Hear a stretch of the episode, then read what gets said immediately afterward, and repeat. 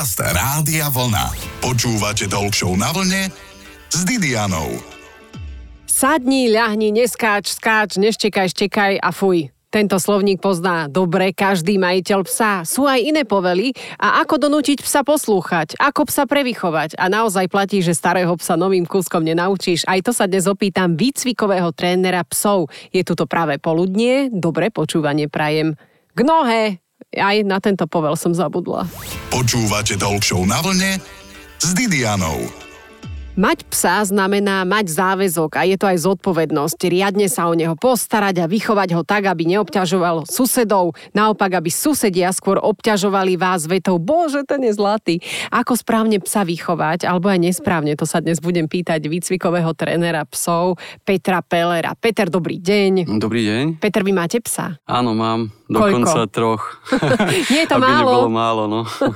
a odkiaľ? V podstate mám teda nemeckého ovčiaka, labradora a ešte jedného labradora. Nemecký ovčiak je nedaleko, dedina Dunajská Lúžna a potom z Dobrohošťu máme labradorov vlastne z tej istej chovateľskej stanice. Teraz vlastne jeden z nich má 8 rokov a druhý je ešte nejatko trojmesačné, takže je s ním veľká zábava. A potvrdzuje sa, že obuvníkové deti chodia bose, že sú nevychované, alebo sú No, naopak viete veľmi, čo, veľmi Tak vychované. čiastočne niečo na tom bude, ale nie akože za pochodu tých psíkov samozrejme cvičíme, vychovávame. Najdôležitejšie, aby boli správne socializovaní, čiže aby sa vedeli správať medzi ostatnými psami a medzi ľuďmi teda v spoločnosti. A potom samozrejme tá poslušnosť, hej, tam musí byť nejaké základné povely, tak ako ste spomínali tieto. Sadni, lahni. Áno, áno. Ktorý som zabudla. Prívolanie je najdôležitejšie, hej, že keď máte povel ku mne, alebo viete toho psíka privolať menom, tak to je asi najviac. Čiže Rasťok, nohe. No, To Áno. prečo pr- mi práve toto meno napadlo? To je náš riaditeľ. Uh, pardon. Dobre, čiže ako sa volajú tie vaše? Ten najstarší labrador sa volá Remy, ten má 8 rokov, potom nemecký ovčiak Loki, ten má 2,5 roka a Harry, ten má 3 mesiace, teraz 3,5 mesiaca. Inak je to veľmi dôležité, aby keď máte viacero psov, sa nejak inak volali, lebo oni nereagujú presne na to meno, oni reagujú len na nejakú hlasovú vlnu, nie? Alebo ako Áno, to v je? podstate reagujú na intonáciu toho hlasu, alebo teda väčšinou, keď zakričím Remy, tak samozrejme pribehne aj Loki, aj Harry, ale je to lepšie, ako keby nepribehol ani jeden.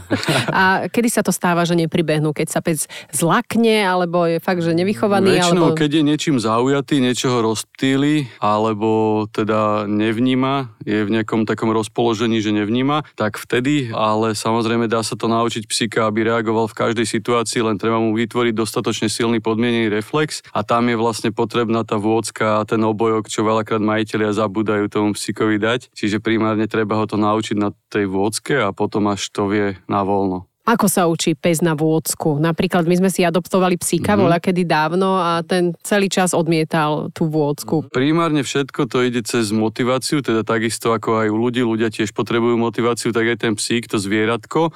A čo môže byť teda, alebo čo je motiváciou pre toho psíka je krmivo. Hej, že jemu by sme peniaze zbytočne dávali, ale zase tie... Čo viete? No. Hej, no tak on by ich možno Niektoré zjedol. psi sú dnes strašne pokazené. Zjedol by ich pravdepodobne niektorý z nich, ale neviem, že či by to malo nejakú výživnú hodnotu pre ňo. Ale teda primárne motiváciou pre toho psíka je krmivo, hej, či už nejaké granulované, alebo niekto krmi barfom, teda surovou stravou, ale teda motiváciou to je to pre toho psíka jedlo. To je najviac v podstate, čo môžeme ponúknuť. Ešte ďalšia vec je nejaké teplo a bezpečie. Hej, len s tým sa ťažšie pracuje pri tom tréningu, takže primárne to krmivo, potom možno nejaký pamosok, teda aspoň my takto pracujeme s tými psíkmi. A čo sú to? Piškotky alebo No, tie granulky? Pa, pamosky, pamosky môžu byť, alebo teda nejaké maškrty môžu byť, dajme tomu tie píškoty, ideál, keď tam nie je nejak veľa cukru, lebo to v podstate nie je pre psa dobre, čiže nejaké také bez cukru sú aj špeciálne píškoty pre psov, alebo je veľmi veľa druhov týchto maškrt,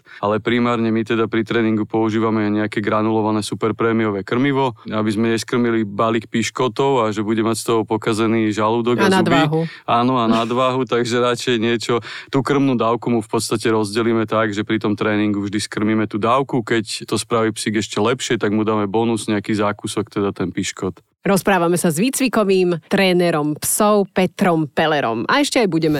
Počúvate Talk na vlne s Didianou. Čo všetko sa dá psa naučiť? To sa pýtam výcvikového trénera psov Petra Pelera. Peter, čo všetko môže dokázať pes? No v podstate primárne učíme tých psíkov to, čo je potrebné pre ľudí do bežného života, teda ako som spomínal to privolanie, ale teda potom aj tie základné povely ako chôdza pri nohe, to je ešte dosť také potrebné. Potom sadni lahni, ako ste spomínali, ale samozrejme psíka dokážete naučiť čokoľvek, hej, nejaké otočky, pomaly aj stojky na hlave, keď máte tú motiváciu, hej, že to je veľmi dôležité. Existujú určité výcvikové metódy, sú také štyri základné a pomocou týchto metód v podstate tých psíkov učíme. Štyri základné metódy, to ako sa líšia od plemena alebo rasy. Tieto výcvikové metódy sú v podstate základné, od tých sa odvíja všetko. Hej, že prvá je chuťovo dráždivá, teda vediete toho psíka tou odmenou, iba čisto iba krmivom, pozitívne, nejak na ňo mechanicky nepôsobíte. Ako, ako je to šteniatko. Áno, napríklad. Uh. že akože ho v podstate vediete iba cez ten pamosok alebo cez to krmivo a on nasleduje tú odmenu, hej, že je to taká pozitívna metóda. Toto je dobre začínať so šteniatkami, mladými psami a potom postupne v podstate prechádzate na ďalšie metódy, tak ako keď e, deti chodia do školy na základnú, potom na strednú alebo na gimpel a na výšku, hej, čiže aby ste mali toho psika spolahlivo vycvičeného, tak nestačí, že ho to naučíte iba tou jednou, tou prvou chuťovo-draždivou metodou, ale musíte pokračovať teda na ďalšiu. Môžem ich kľudne teda spomenúť aj tie ďalšie. Áno. však času takže, máme. Takže mechanická metóda je druhá, tam v podstate pracujete s tým obojkom a vôckou.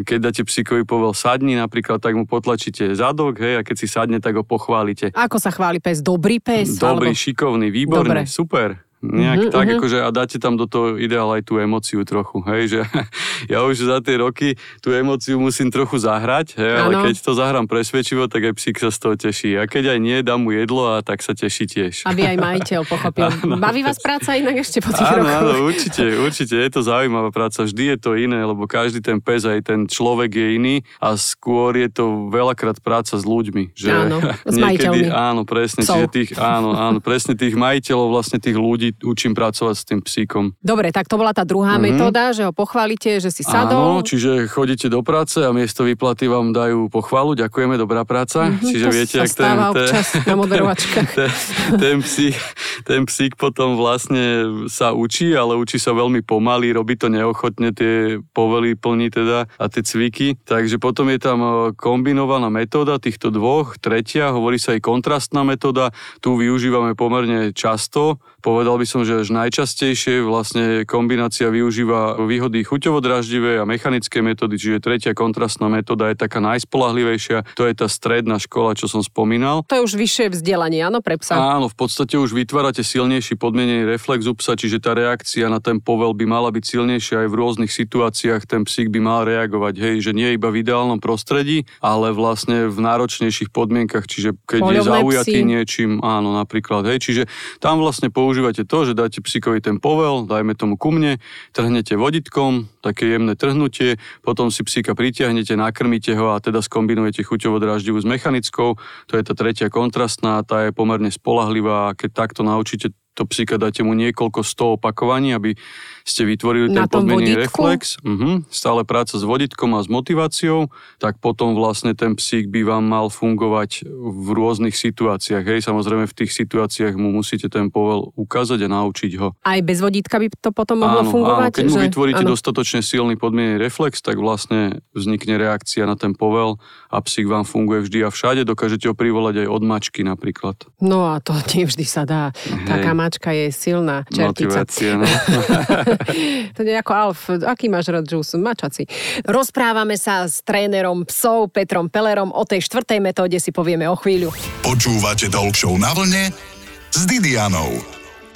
Našim hostom je výcvikový tréner psov Peter Peller. Povedali sme si o troch základných metódach, ktorými sa dajú vycvičiť psi, ale ešte jedna nám chýba. Peter, aká to je? Tá štvrtá metóda, hovorí sa aj napodobovacia metóda a v podstate princíp je taký, že pes, ktorý ovláda nejaký cvík alebo dokáže prekonať určitú prekážku, tak učí toho druhého psa, hej. Čiže dajme tomu Remy, keď by išiel, neviem, na eskalátor v nákupnom centre. Remy je váš pes? Remy je ten uh, môj pes, hej, 8-ročný, ktorý teda je dobre socializovaný, vychovaný, vycvičený. S ním by sme zobrali šteniatko, Harryho, 3,5 mesačného a Harry by vlastne napodoboval Remyho správanie správanie, čiže Remy by išiel prvý na eskalátor a hneď za ním Harry a teda ľahšie by prekonal nejakú novú prekážku alebo niečo nové. Jedinou teda nevýhodou tej napodobovacej metódy je, že neučí psa samostatne pracovať a vždy potrebujete toho psieho pomocníka ako keby, ale dokážete psovi vysvetliť rýchlejšie niečo, hej, alebo ľahšie prekonať tú prekážku. Dá sa využiť táto metóda ešte napríklad pri obrane, teda v strede je figurant a okolo sú traja psi, dvaja psi poznajú, vedia o čo ide a ten tretí sa učí najprv väčšinou šteka na tých e, psov okolo a potom vlastne začne štekať na figuranta a figurant mu hodí loptičku, hej. Pes figurant je tréner, tak. Figurant je v podstate ten, kto učí toho psíka. Takže... Ako veľmi ste dohryzení? No, teraz máličko, hej, už som sa poučil za tie roky, že treba psíkom dávať náhubok. na to slúži. Aj tým malým, tie sú besnejšie? No, Ktoré mali, sú besnejšie? Malý, zlý alebo zranenie. Keď je to potrebné, tak dávam všetkým tým psíkom náhubok, keď vidím, že nie, že nepohrízol by človeka, tak samozrejme nie, ale už za tie roky hovorím, že už mám skúsenosti, takže radšej je to bezpečnejšie. Hej, predchádzať zbytočným zraneniam, radšej ako potom to riešiť, šiť to a vysvetľovať psovi, že sa to nerobí. Radšej, keď ten psík ani nepohrízie toho človeka. Veľakrát sa človek zlakne a potom vlastne tomu psíkovi potvrdí to správanie a keď pes zistí, že môže používať tie zuby proti človeku, tak je to také náročnejšie. Ako ho potvrdí potom. to správanie, že môže no, ho tak, hrísť? Že, podstate, že sa nechá? Áno, že toho človeka dajme tomu pohrízie do ruky, človek s tou rukou ako keby tomu psíkovi uhne, zlakne sa a pes zistí, že aha, toto funguje. V prvom rade teda treba učiť najprv ľudí, potom psov. Áno, presne tak. treba a ideál od šteniatka v podstate toho psíka správne viesť, vychovávať, socializovať a cvičiť, hej, že netreba prísť až tak neskôr, že ako chodia klienti s obsikmi, ktorí už majú, dajme tomu aj 3, 4, 5, 10 rokov, ale samozrejme tá práca so šteniatkom je jednoduchšia aj pre toho majiteľa, aj pre toho trénera. Mám ale šteniatko, uh-huh. ako staré má byť, keď ide na tréning? No primárne malo by mať e, očkovanie proti infekčným ochoreniam, to je taký základ, čiže okolo 3. mesiaca by malo mať už všetky tieto očkovania a potom ešte očkovanie proti besnote. Ako odnaučiť psíka cikať na gauč? Ide o nejaké stereotypy, ktoré psíkovi vytvárate, tie tiež je najjednoduchšie vytvárať už šteniaťu, už u chovateľa alebo chovateľky e, získavajú nejaké návyky tie šteniatka a vlastne e, učia sa vykonávať potrebu na nejaký podklad, hej, čiže väčšinou chovateľia tie šteniatka okolo 7. týždňa vyberú von, dajú ich do ohradky a tie šteniatka vykonávajú potrebu na trávu, už tam si vytvárajú nejaké stereotypy a potom, keď si ich prinesú majiteľia domov, oni tie šteniatá už sú zvyknuté vykonávať tú potrebu na trávu, čiže budú hľadať tento podklad. Keď ich Aha. máte doma na koberci, alebo doma máte plávajúcu podlahu, alebo nejakú dlažbu, tak oni budú hľadať, kde sa môžu vyprazniť a budú hľadať tú trávu a teda vy ich každé, čo ja viem, dve hodinky, dve, tri hodinky vyberiete von, oni tam vykonajú potrebu, odmeníte ich a takto ich to naučíte postupne. Harry teraz má 3,5 mesiaca a v troch mesiacoch už sa doma nepocikával, nepokakával. Ale dovtedy áno a riadne, čo? Stalo sa mu to asi raz, dvakrát. Ide no. o to vytvoriť stereotyp tomu psíkovi. Výborne, aj toto je návod od trénera psov Petra Pelera. Počúvate Talk na vlne s Didianou. Hovorí sa, že je život pod psa občas, ale pod psom napríklad neprší a je tam celkom dobre. A najmä s takým psom je dobre, ktorý je úplne, ale že perfektne vycvičený. Čo na to výcvikový tréner Peter Peller súhlasí? Mhm, presne tak. Stalo sa vám niekedy, že vám doma nejaký pes roztrhal gauč, ale mnohým sa to ľuďom stalo, takže čo robiť proti tomu, aby náš pes doma nič netrhal? Viete, čo je ideál zamedziť mu v tom, aby ste nemuseli riešiť potom tie následky. Čo vám odstraniť gauč?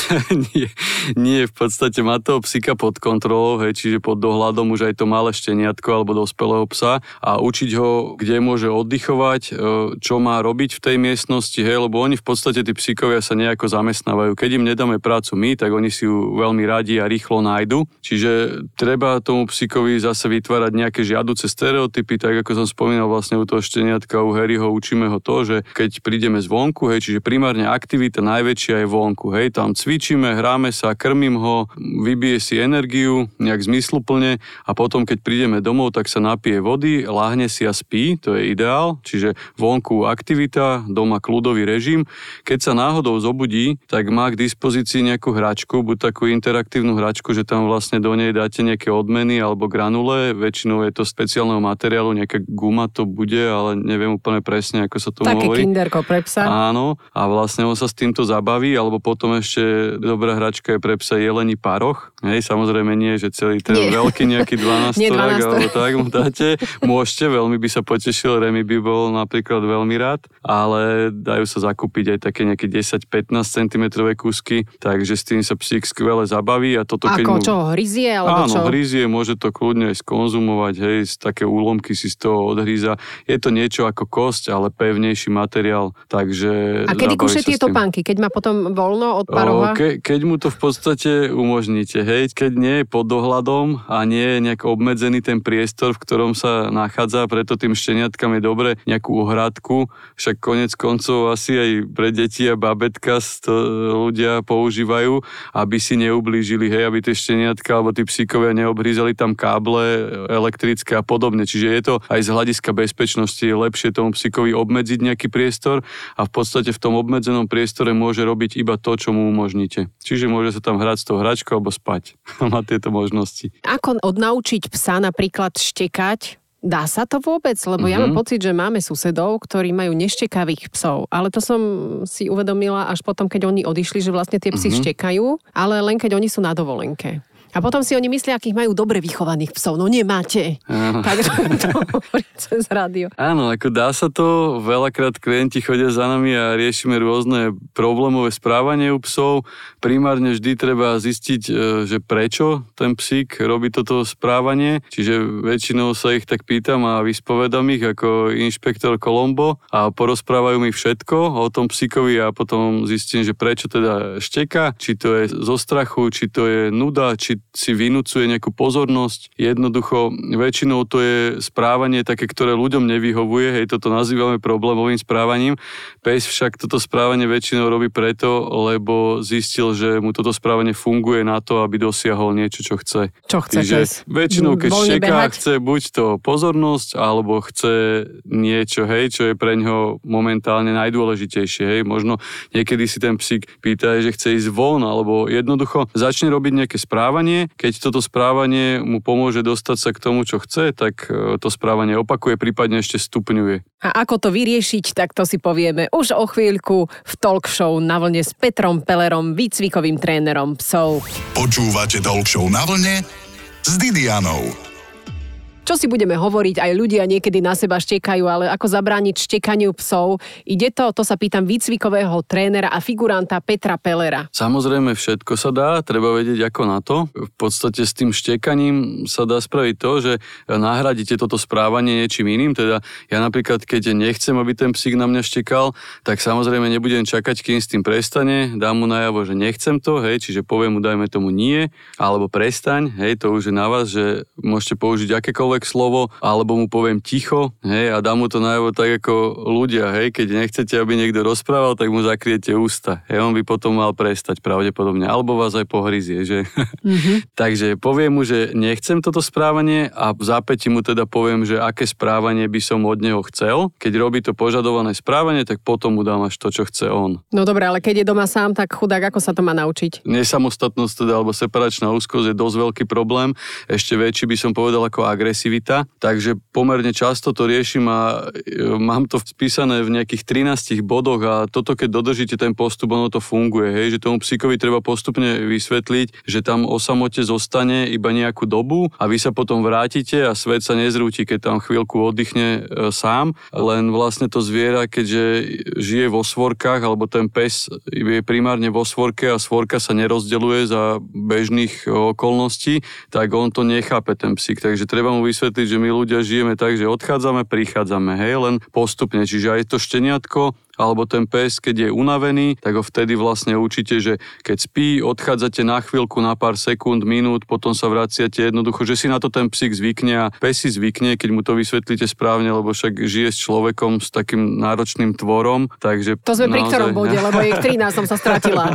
No, to by sme tu boli ešte takú hodinku a pol, keby som vám to mal celé... Je to ako náročný problém, ale samozrejme dá sa to, hej, len treba vedieť ako na to a Dobre, základ je čo? Prvý krok. Prvý krok je toho psíka unaviť. Mm-hmm. Pretože keď ten psík je oddychnutý, nevie, čo má robiť, má veľa energie, tak je jasné, že keď sa zabuchnú dvere a vy odchádzate, tak on teraz, no čo budem robiť? Tak rozhryziem aspoň ten gauč alebo topánky. A budem štekať. Hej, on tam primárne cíti pach toho majiteľa, čiže vyhľadáva ako keby prítomnosť, nejakú náhradu. Není tam človek, no tak si nájdem niečo, nejaký predmet, kde toho človeka cítim najintenzívnejšie. Tak často preto, sa sprchujte.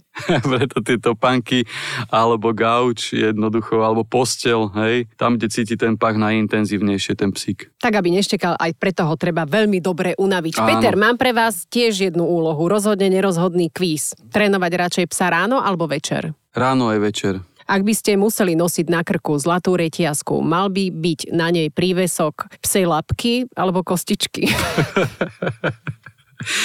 psej lapky. Vodítko radšej dlhé alebo krátke? Aj krátke, aj dlhé. Radšej sadni alebo ľahni vo vašom prípade? Fúha, láhni. Čo je horšie, ak neposlúcha? Doga alebo číbava? Mm, no, asi doga. Doga je veľký pes. Doplňte mi vetu. Mám rád, ak ma pes poslúcha, pretože... Pretože ma má rád. alebo pretože je to lepšie, než keď neposlúcha. Konzerva alebo granulky? Granulky. A obec rádio vlna alebo rádio vlna s obedom? Aj, aj. A ešte výcvikové múdro na záver. Mm, výcvikové múdro? No, venujte sa svojim psíkom dostatočne, aby mali takú zmysluplnú zábavu a oni vám budú potom robiť radosť. Hej, že nebude tam žiadne problémové správanie, nebudete musieť riešiť. Hej, zamestnávať ich dostatočne a samozrejme závisí od toho, aké plemeno máte. Čiže zabezpečiť tomu psíkovi tú činnosť, na ktorú bol vyšlachtený primárne. Ďakujeme veľmi pekne. Našim trénerom bol Peter Peller. Ďakujeme za návštevu. Mm, za maličko, ja ďakujem pekne. Počúvajte Talk Show na vlne s Didianou každú nedeľu po 12.